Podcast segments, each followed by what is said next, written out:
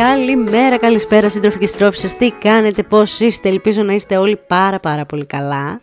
Πέμπτη σήμερα, είναι η δεύτερη φορά που κάνουμε πέμπτη podcast και αυτή θα είναι η μέρα μας. Set the date, κυκλώστε το στο ημερολόγιο, βάλτε reminders, πατήστε βασικά το καμπανάκι εδώ να κάνετε το follow στο Spotify ή στο Apple Podcast whatever για να τα ακούτε κάθε πέμπτη. Κάθε πέμπτη θα έχουμε Fashionology. Και όπως ξέρετε, κλασικά το πάμε μια εβδομάδα σχεδιαστής, μια εβδομάδα γενικού περιεχομένου podcast, σχεδιαστής, γενικού περιεχομένου, etc, etc, etc. Σήμερα λοιπόν θα κάνουμε ένα διαφορετικό podcast, είναι η εβδομάδα του διαφορετικού. Και διάλεξα το θέμα που μπορεί να βοηθήσει πολλούς, έναν, κανέναν, αλλά κυρίως την παρτάρα μου. Γιατί όπως ξέρετε, ό,τι σκέφτομαι εγώ έντονα, θέλω πάρα πολύ να το μοιράζομαι μαζί σας. Και αυτή την περίοδο έχω, τα έχω βάλει με την τοξική θετικότητα. Οπότε θα μ' ακούτε να ραντάρω για κάνα 20 λεπτό, Θεός φυλάξει, ελπίζω να είναι μικρότερο, αλλά ελπίζω να μην ραντάρω για 20 λεπτά, ε, περί της τοξικής θετικότητας. Είναι μια ανάγκη τουλάχιστον κατά εμέ, δημιουργημένη από τα social media, για τα social media, που δεν εξυπηρετεί κανέναν μας. Μας κάνει πάρα πολύ κακό στην ψυχολογία, δεν το έχουμε καταλάβει και επιτέλους έχει έρθει η ώρα, γιατί είμαστε και τόσο έξυπνα παιδιά όλοι, να ανοίξουμε λίγο το κεφάλι μας και να βλέπουμε αν κάτι είναι στη μόδα, είναι trend, το κάνουν όλοι, αλλά δεν μου ταιριάζει να μην το αποδέχομαι. Και αν δεν το αποδέχομαι, να μιλάω γι' αυτό. Δεν με νοιάζει αν όλοι λένε άσπρο και εγώ θα πω μαύρο. Απλά δεν το αποδέχομαι.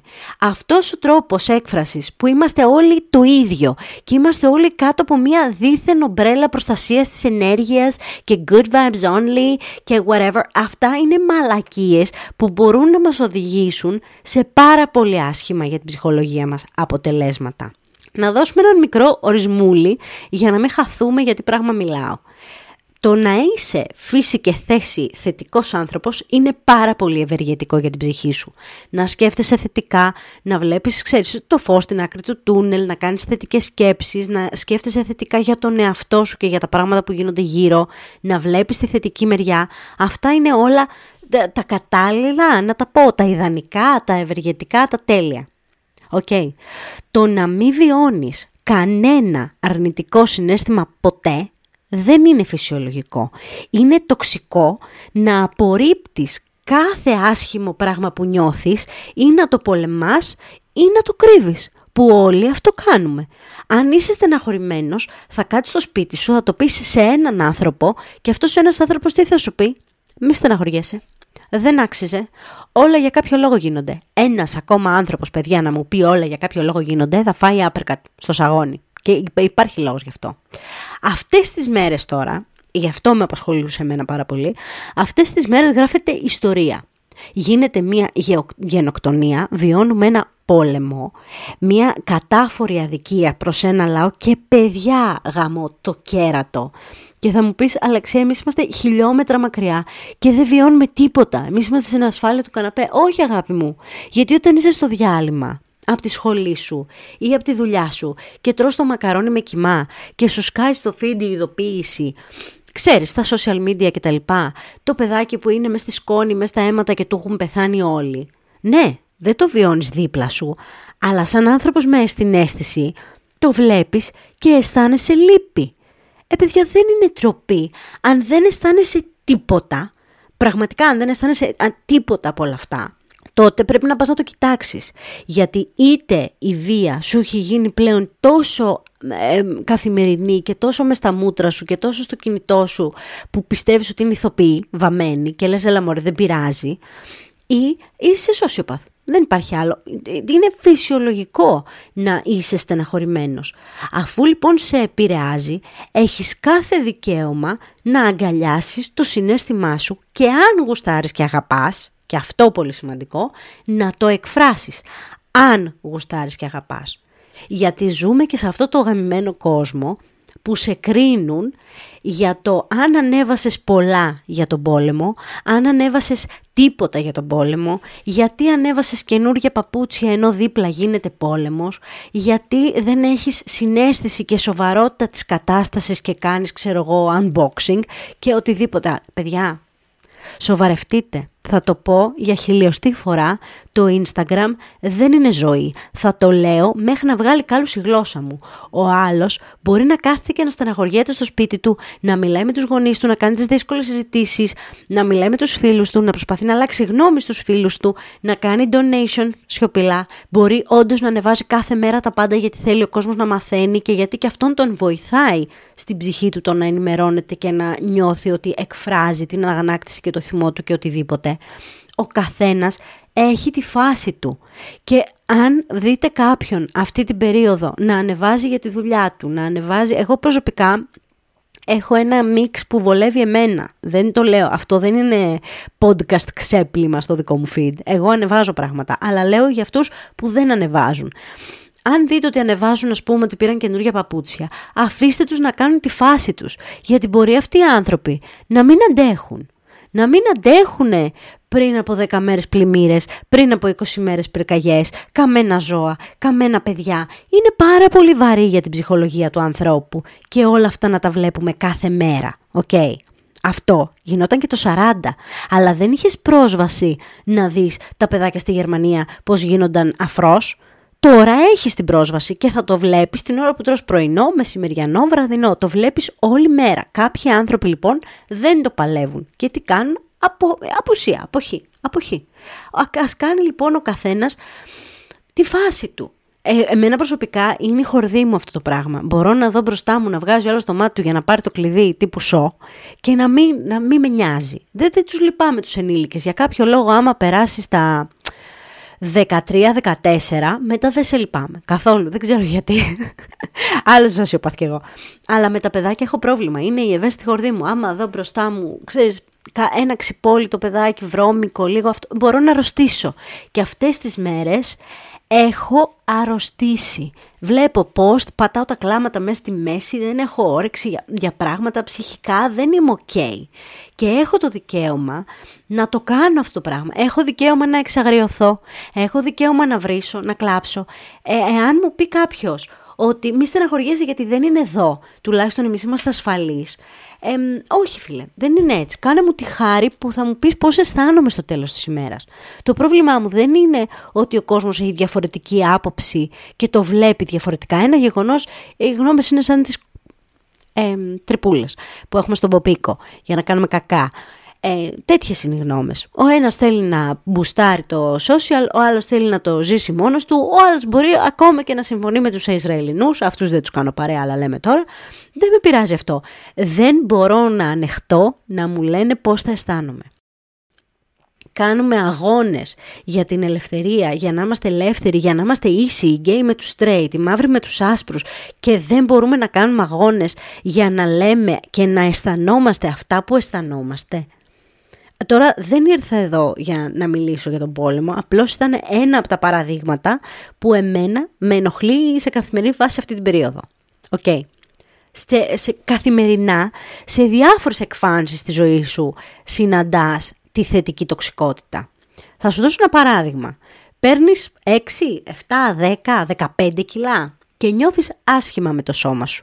Και κάνεις αρνητικές σκέψεις και περνάς μία μιζέρια, μία κατάσταση, μία φάση και σου λένε όλοι ότι λες βλακίες, είναι λάθος να στεναχωριέσαι για αυτά, αγάπα το σώμα σου, δεν πρέπει να στεναχωριέσαι, είναι λάθος που στεναχωριέσαι και όλα αυτά. Παιδιά, ε, δεν φτάνει που στεναχωριέμαι, με κάνεις και νιώθω και άσχημα που στεναχωριέμαι και με κάνεις και νιώθω χειρότερα τύψεις που έχω άσχημες σκέψεις. Το ίδιο ισχύει και όταν ένας άνθρωπος δούλεψε πάρα πολύ και του κόπηκε η όρεξη ή για κάποιο λόγο έχασε πολλά κιλά και θέλει να δει τον εαυτό του όπως ήταν πριν. Το να πρέπει να αγαπάς το σώμα σου σε όλες τις συνθήκες, σε όλες του τις φάσεις, κάθε στιγμή της μέρας και τη, τη δεδομένη στιγμή να μην σε ενοχλεί ποτέ τίποτα, όχι. Όχι, όχι, όχι, όχι. Περήφανα σου λέω, όχι. Αν έχω συνηθίσει και με γουστάρω στα 64 κιλά και ξαφνικά πάω 80, θα κλάψω, θα πεθάνω, θα στεναχωρηθώ. Και ε, δεν θέλω να μου πεις ότι είμαι όμορφη γιατί δεν σου είπα ότι έκανα με τοπική με φορτηγό. Σου είπα ότι πάχυνα. Οπότε αυτό το πάχυνα, α, σταμάτα, είσαι πολύ ωραία. Ε, όχι. Και εγώ, παιδιά, όταν είχα παχύνει, ήμουν να σκάσω, να στεναχωρηθώ. Είχα κατάθλιψη, τα πήγαινα χάλια παντού. Ξέρεις τι έκανα; Επειδή είμαι φύση θετικός άνθρωπος, σηκώθηκα, ξεσκονίστηκα, ε, ε, το έβαλα κάτω, αδυνάτησα. Τελείωσε. Τελείωσε και αδυνατίζω κι άλλο. Δηλαδή, απλό είναι. Χωρίς να νιώσω ένα τσουβάλι τύψης ότι δεν πρέπει να σκέφτομαι αρνητικά για τον εαυτό μου, δεν πρέπει να σκέφτομαι το ένα, δεν πρέπει. Μπορώ να σκέφτομαι ό,τι, μου, ό,τι σκέφτομαι. Εγώ μπορώ να φιλτράρω τι είναι καλό και τι κακό για την ψυχολογία μου και όχι να μου το επιβάλλει κάποιος άλλος. Θα στεναχωρηθώ, θα σκάσω. Κάθε συνέστημα, παιδιά, έχει το ρόλο του. Και ο θυμός έχει το ρόλο του. Και η θλίψη, ειδικά η θλίψη, έχει πάρα πολύ μεγάλο ρόλο στη ζωή μας. Τραβήχτε πίσω και δείτε το παιδικό της Disney, το Inside Out, ή ε, στραβά και ανάποδα νομίζω λέγεται στα ελληνικά, που έχει όλα τα συναισθήματα και πώς τα βιώνει ένα παιδάκι μέσα στο κεφάλι του. Είναι πολύ σημαντικό να αφήνεις τον πόνο να τον βιώσεις, γιατί όταν βιώνεις πόνο, σε μαθαίνει πράγματα, μεγαλώνεις σαν άνθρωπος, μαθαίνεις πράγματα για σένα, για το τι θα κάνεις στο μέλλον σε παρόμοιες καταστάσεις. Δηλαδή, αν κλείσεις τον ντουλάπι και απλά δεν το σκέφτεσαι, το βάλεις σε μια άκρη και δεν το σκεφτείς, Φτάνει η ώρα που το χαλί δεν ακουμπάει πια το πάτωμα. Γιατί έχεις βάλει τόσα χρόνια συναισθήματα, συναισθήματα που έχουν καταπιέσει άλλοι για σένα και αναγκάζει να τα καταπιέσεις εσύ για τον εαυτό σου. Κάτω από το χαλί, κάτω από το χαλί, στο τέλος το χαλί έχει γίνει σαν πετσετάκι. Δεν ακουμπάει το πάτωμα, είναι πράγματα και από πάνω ένα χαλάκι τόσο δα ρε φίλε, λες και το έχεις κάνει η επικάλυψη να πούμε. Πώς προσπαθούν τα παιδιά να κρύψουν τα παιχνίδια τους και βάζουν πάνω μπλουζάκι, τέτοια φάση. Ε, παράδειγμα, OK, okay. πεθαίνει το κατοικίδιό σου, πεθαίνει η γάτα σου, γίνεσαι, χωρίζεις ή είσαι άνεργος και έρχεται ο άλλος και σου λέει όλα για κάποιο λόγο γίνεται. Ε, παιδιά, άπρεκα στο σαγόνι. Μπορεί να γίνονται όντως για κάποιο λόγο. Και μπορεί εγώ να χάσω τη δουλειά μου και αύριο το μεσημέρι να με βρει ένας παραγωγός ταινιών και να γίνω η goddamn Meryl Streep. Μπορεί να γίνω GOAT ξαφνικά ε, ξέρεις, το ξέρεις. Όχι. Πρώτον, δεν το στηρίζεις πουθενά. Αυτό είναι μια αρλούμπα που έχουμε φτιάξει να λέμε στους ανθρώπους γιατί θέλουμε κάπως να δείξουμε τη συμπόνια μας και αντί να τους πούμε έλα να κλάψεις τον νόμο μου, όχι, όχι, όλα για κάποιο λόγο γίνονται. Ο Θεός έχει ένα μεγάλο σχέδιο, whatever. Ωραία, με απολύουν. Και όντως ο Θεός το έχει το μεγάλο σχέδιο και σε 20 χρόνια από τώρα θα γίνω Meryl Streep την επόμενο, τον επόμενο μήνα που θα έρθει το ενίκιο, θα πω στο σπιτονικοκύρι, θα σε πληρώσω φέτος ε, αυτό το μήνα νίκη με positive vibes only. Θα, σε, θα πληρώσω τους λογαριασμούς με happy vibes, positive vibes, healing journey, hashtag. Όχι. Οπότε άσε με να στεναχωρηθώ, να κλάψω, να νευριάσω, να νταουνιάσω για λίγο. Και μόλις συνέλθω στο δικό μου χρόνο, όχι στο χρόνο που πιστεύεις εσύ ότι πρέπει να συνέλθω. Να σηκωθώ και να βάλω τη ζωή μου σε μία σειρά. Να ψάξω να βρω μια άλλη δουλειά. Δεν μιλάμε παιδιά τώρα για καταστάσεις που υπάρχει σοβαρό depression, που είσαι μήνες και μήνες και μήνες και χρόνια σε μία down κατάσταση. Μιλάμε για το κάτι γίνεται τώρα και πέφτουν όλοι από πάνω σου να σου πούν να μην στεναχωριέσαι και έλα πάμε για καφέ, όχι θα πάμε για καφέ σήμερα, δεν θα κάτσεις να κλειστείς μες στο σπίτι. Όχι, να κάτσεις να κλειστείς μες στο σπίτι. Γιατί ο πόνος είναι αυτό που θα σου δείξει τι μπορείς να κάνεις καλύτερα την άλλη φορά. Αν, αν μιλάμε για ένα χάσιμο ε, του, του κατοικιδίου σου ενός αγαπημένου σου ανθρώπου πρέπει να περάσεις από όλα τα στάδια της θλίψης για να μπορέσεις να φτάσεις στην αποδοχή. Αν δεν εκφραστείς δεν φτάνεις στην αποδοχή, μετρημένα κουκιά στην ψυχολογία. Άλλο παράδειγμα τώρα που είπα αποδοχή και μου σκασε μόλις έχεις χωρίσει σίγουρα με γκόμενο που δεν συμπαθούσε ένας φίλος. αυτή είναι η κατάσταση.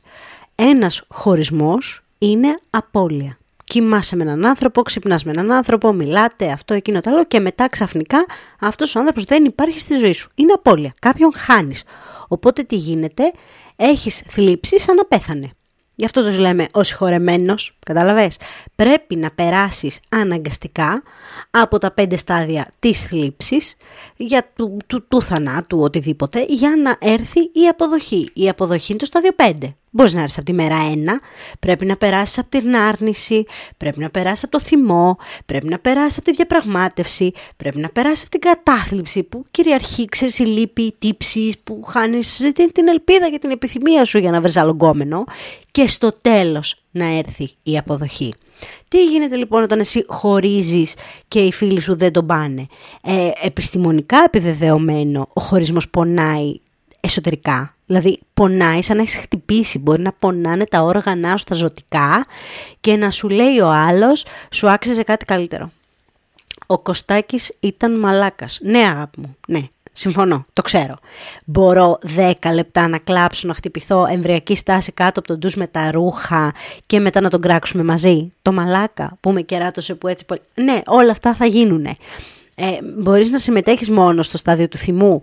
Βούλωνε και άσε με να τα αποδεχτώ στο δικό μου χρόνο.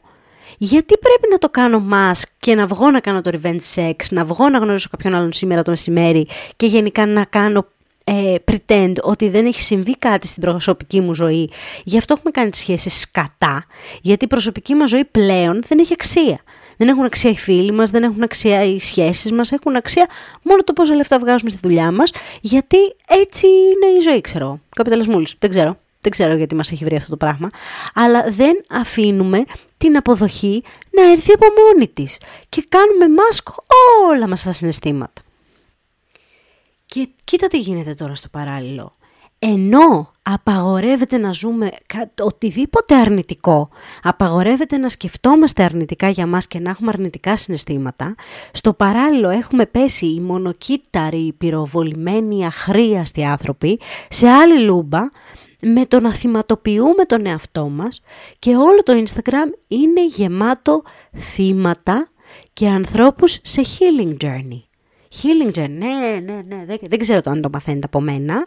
Προχθές η Μαριγούλα από τα Σπάτα ξεκίνησε το healing journey της. Βέβαια, βέβαια. Γιατί χώρισε με το Μιχάλη Μαριγούλα και της άφησε PTSD, Post-Traumatic Stress Disorder, της άφησε ο Μιχάλης. Γιατί, γιατί ο Μιχάλης ήταν ναρκισιστής. Πώς ήταν ο Μιχάλης ναρκισιστής, την κεράτωσε και της είπε και μία φορά «Δεν βλέπεις τα μούτρα σου, εγώ φταίω που γύρισα να σε κοιτάξω». Οπ, δύο σημάδια. Και είναι ναρκισιστής ο Μιχάλης. Ποιος τον έκανε διάγνωση το Μιχάλη ότι είναι ναρκισιστής; Το Google. Δεν είναι η διάβγεια και η εσωτερική έτσι, ε, το, το capacity που έχει το μυαλό της Μαριγούλας μαζί με το Google αρκετά και δεν είναι καταξιωμένα αρκετά για να βγάλουν έναν άνθρωπο ότι έχει ναρκισιστική διαταραχή. Φυσικά και είναι. Φυσικά και είναι. Οπότε τώρα η Μαριγούλα έχει ξεκινήσει το healing journey Επίσης ο άλλος έχει έναν νονό που ήταν τοξικός και μία θεία που είχε τοξικές συμπεριφορές. Είναι όλοι οι άνθρωποι τοξικοί και έχουν όλοι οι άνθρωποι red flags, έτσι, αυτό έχει γίνει πλέον must.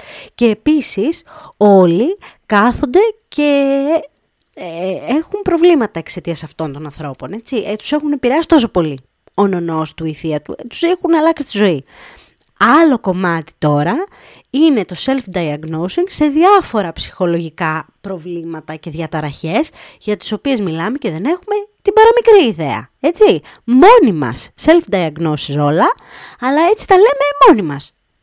Με το να λένε όλοι έχω OCD, έχω OCD, έχω OCD, έχω ADHD, δεν μπορώ να συγκεντρωθώ, έχω ADHD.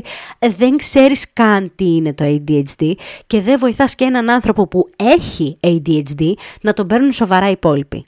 Οπότε αν νιώθεις ότι έχεις κάτι από τα παραπάνω, πήγαινε σε ένα ψυχολόγο, δωρεάν είναι, μη με τρελαίνετε, πήγαινε σε ένα ψυχίατρο να δεις αν όντως το έχεις ή αν απλά σε έχει βαρέσει η πετριά του 2023, θα έχεις κάσει καραντίνα και έχεις αρχίσει και ξεφεύγεις. Ωραία που είμαστε όλοι σε healing journey και έχουμε όλοι PTSD. Εντάξει, μπορεί να έχεις PTSD, μπορεί όμως και όχι. Μπορεί να σου άφησε όντως κάποια μεγάλη πληγή ο πρώην γκόμενός σου, μπορεί απλά ο Μπάμπη να ήταν μαλάκας και να πρέπει να περάσεις έξι μήνες που να τον κλε. Τι θα κάνουμε τώρα; Τι θα κάνουμε τώρα; Δεν βλέπετε πόσο αντιφατικό είναι το κάνουμε μόνο θετικές σκέψεις, αλλά είμαστε άρρωστοι. Γιατί ε, έτσι είναι. Όταν λες κάνω μόνο θετικές σκέψεις, ξεσκαρτάρω τα τσάκρα μου και ως έτσι στο σπίτι, ε, δεν θέλω τοξικούς ανθρώπους γύρω μου, αλλά λες για τον εαυτό σου, είμαι υπέροχη, είμαι καταπληκτική, positive vibes only, είμαι πανέξυπνη, σαν την κυρία αυτή στο Instagram που έχει το χαμόγελο αυτό το τρομακτικό, το τεράστιο, είμαι πανέξυπνη, είμαι οργανωτική.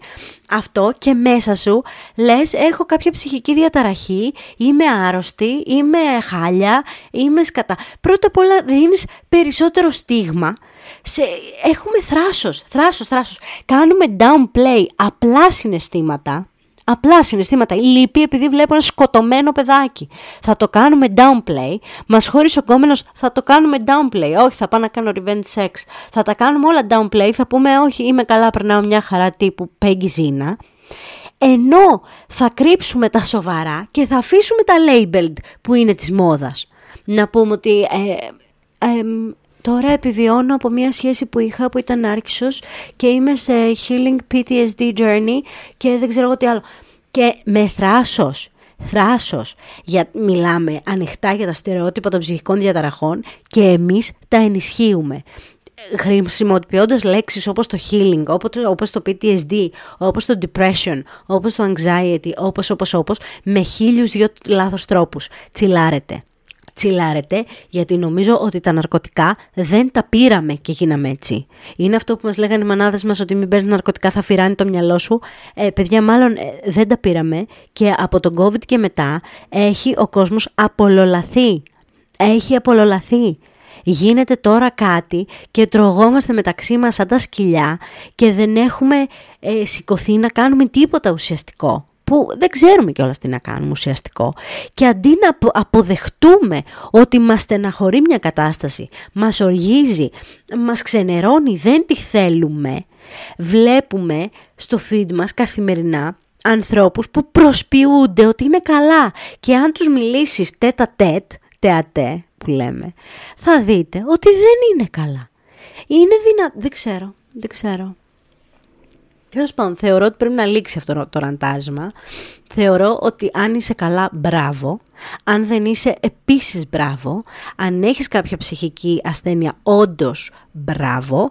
Αν πιστεύεις ότι την έχεις, σε παρακαλώ, σε οικετεύω, πήγαινε στο γιατρό γιατί κάνεις κακό και στον εαυτό σου κάνοντας misdiagnose στον εαυτό σου γιατί δεν είσαι ψυχολόγος ούτε ψυχίατρος και αν όντως δεν την έχεις, μπορεί και σου πει άνθρωπος ότι δεν την έχεις, θα πάρεις και τα πάνω σου και θα αρχίσεις να σκέφτεσαι με ένα δικό σου τρόπο θα, θα αρχίσεις λίγο να σκέφτεσαι αν όντως εσύ ένιωθες καλά πέρσι σε σχέση με φέτος, αυτά που λέγαμε και για τη σύγκριση, αν εσύ νιώθεις καλά στο δικό σου ιδιωτικό σου σύμπαν, OK, okay, και άσε τις μόδες και το τι μας λέει ο άλλος και το μη στεναχωριέσαι και το τι θα κάνουμε και τι θα αισθανθούμε και άστε διάλο πια, άστε διάλο. Αυτό ήταν το μικρό μου ραντάρισμα για σήμερα. Επίσης δεν είχε σενάριο σκαλέτα και απλά άνοιξα το μικρόφωνο και τάπα. Χαίρομαι που με ακούσατε για άλλη μια φορά, εγώ τα είπα. Τα λέμε την επόμενη πέμπτη με σχεδιαστή. Μέχρι την επόμενη φορά σας φιλώ γλυκά στα μούτρα.